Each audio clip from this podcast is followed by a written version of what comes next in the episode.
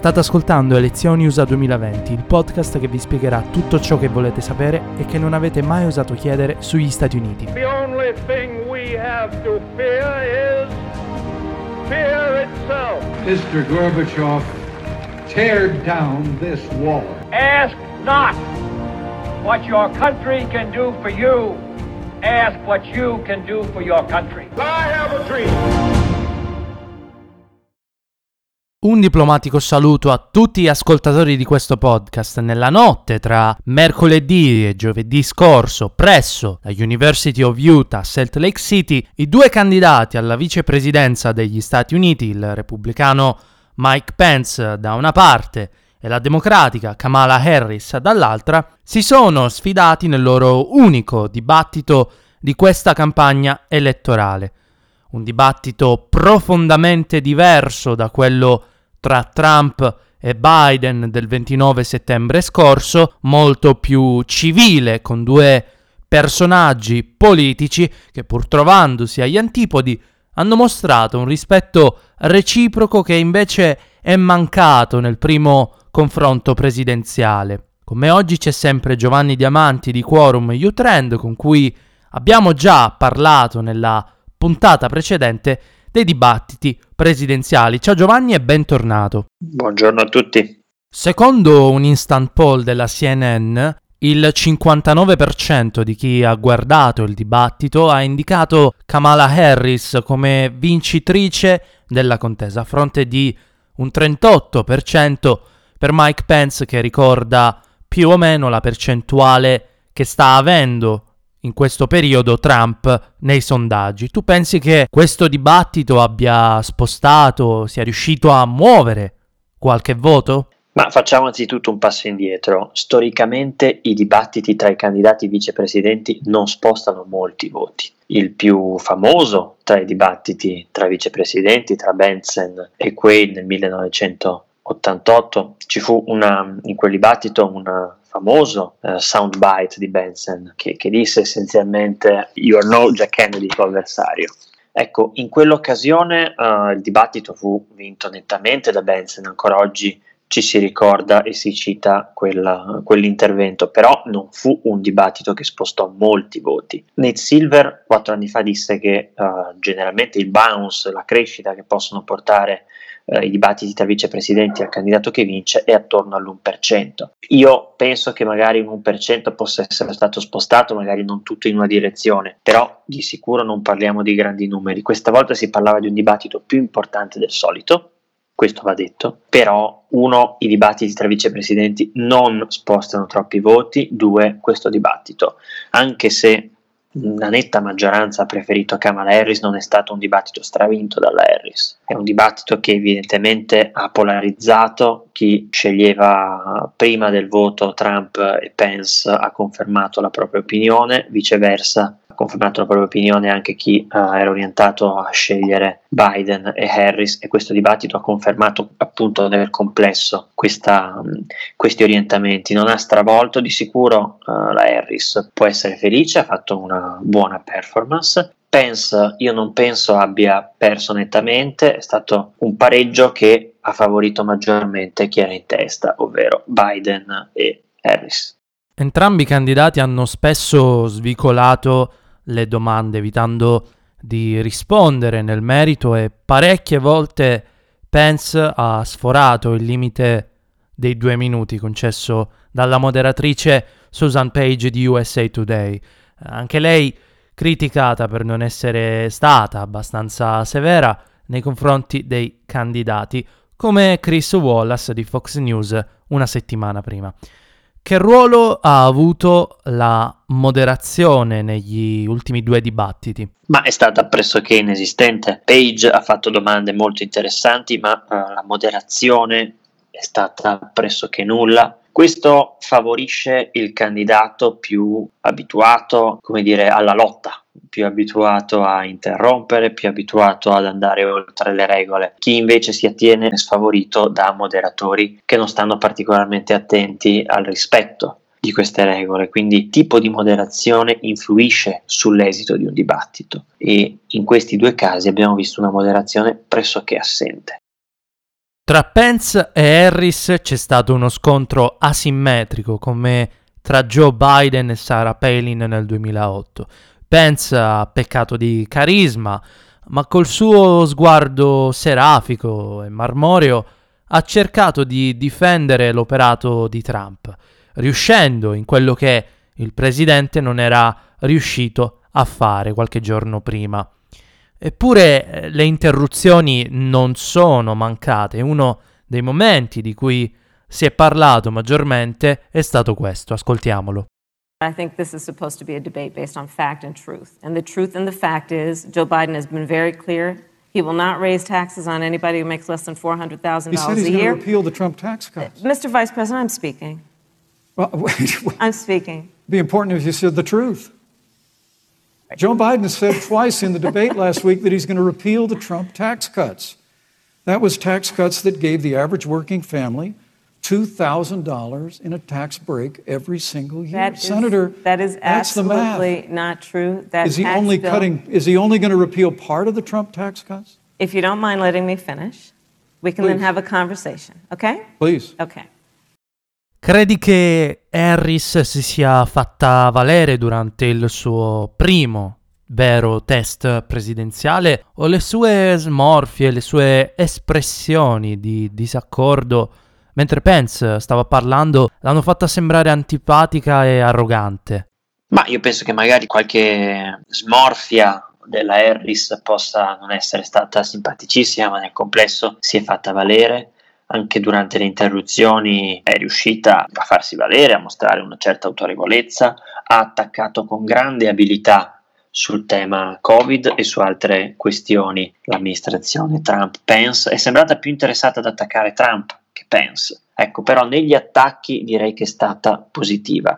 È stata semmai un po' meno pronta in alcune occasioni in cui eh, Pence la sorpresa, Pence anche lui negli attacchi è stato molto abile, è un buon debater, è in grado di non mostrare alcune debolezze nelle domande spinose, è in grado di spostare il focus sui temi che a lui interessano di più, è in grado di attaccare e di affondare. La Harris nella difesa è stata un po' più carente. Pence sicuramente è andato molto meglio di Trump, è vero, manca di carisma, questa è una delle cose per cui due settimane fa noi dicevamo che il grande oratore non è necessariamente un grande debater. Pence non è un grande oratore, è però un buon debater. La Harris è una buona oratrice ed è- ha dimostrato di essere anche un abile debater. Per me, più che una vittoria netta della Harris, è stato un pareggio che serve di più alla Harris e per cui può essere più felice la Harris. Però Pence in alcuni momenti ha affondato il colpo bene. Un confronto che sicuramente passerà alla storia per la Mosca, che ha alloggiato a favore di telecamere sui capelli di Pence per qualche minuto. Intanto la commissione indipendente per i dibattiti presidenziali ha proposto di tenere il secondo dibattito tra Trump e Biden in modalità virtuale, visto che il presidente ancora positivo al coronavirus. Trump si è rifiutato di partecipare e ha chiesto il rinvio di una settimana per poter viaggiare una volta guarito direttamente a Miami dove è in programma il secondo debate che dovrebbe essere una town hall, un formato diverso rispetto a quello del botta e risposta, poiché i due candidati sono tenuti a rispondere esclusivamente alle domande del pubblico. Allora io ti chiedo cosa succederà nelle prossime settimane? I dibattiti si faranno oppure no? Io penso che si faranno. Chi insegue ha tutto l'interesse a fare un dibattito, a dibattere con il candidato favorito e in questo momento a inseguire è Trump. Quindi Trump non può permettersi che i dibattiti non vengano fatti. Certo, forse appunto per le sue caratteristiche, uno che interrompe, che non, non segue troppo le regole, perché queste caratteristiche uh, un dibattito virtuale l'avrebbe sfavorito. Forse c'è chi dice che le sue condizioni di salute non siano eccellenti, come invece tenta di far credere, e questo l'avrebbe messo in ulteriori difficoltà uh, se uh, l'avessero visto direttamente durante il dibattito mh, virtuale. Quindi forse ci sono anche altre ragioni, però complessivamente io penso che i, dibatti deb- i, dibattiti debbano essere fatti e che sia difficile uh, sfuggirli. Uno perché lo impone la tradizione e ci sono tradizioni consolidate che è difficile rompere. Certo, Trump continua a stupirci, continua a rompere tradizioni e continua a dimostrarci che si può fare il presidente, si può essere competitivi anche rompendo queste tradizioni, che una cosa che nessuno pensava si potesse fare. E dall'altro lato, però, c'è da dire che Trump ha l'interesse a fare questo dibattito molto più di Biden, che da un dibattito simile ha solamente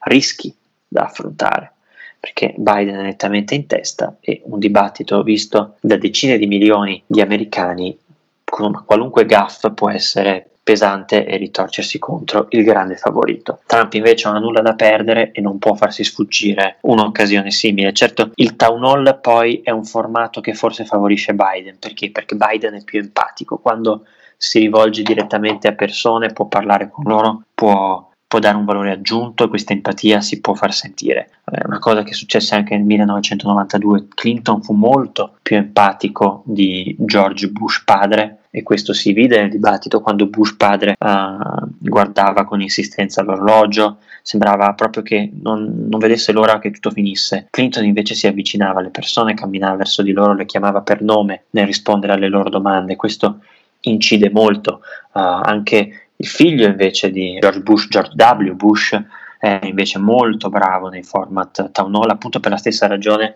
per cui il padre non lo era, perché eh, George W. Bush era invece molto empatico, molto alla mano, sembrava una persona comune. Queste cose si vedono nel town hall, dove l'empatia di Biden può funzionare. Trump invece è più bravo uh, sul podio, è più bravo sul palco, è più bravo quando deve interfacciarsi direttamente col suo avversario e non con persone di mezzo.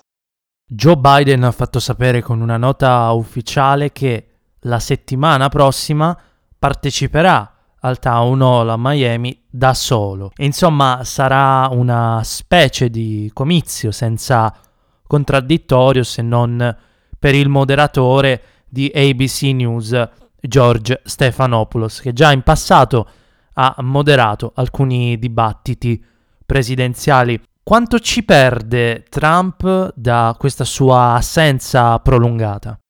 Trump ci perde perché questo è proprio il format preferito da Biden. Il town hall permetterà a Biden di mostrare tutta la propria empatia e il fatto che non ci sia uh, limiterà i botte e risposta, che quindi sono un po' il, uh, punto dolente per Biden, la sua difficoltà a essere eccessivamente reattivo. Ecco, questo Uh, sicuramente lo può aiutare. Poi il fatto che può divulgare il proprio messaggio senza contraddittorio. Sicuramente uh, questo sarà un format che favorirà Biden, ma immagino comunque che i due dibattiti vengano com- nel, nel, loro complesso uh, recuperati.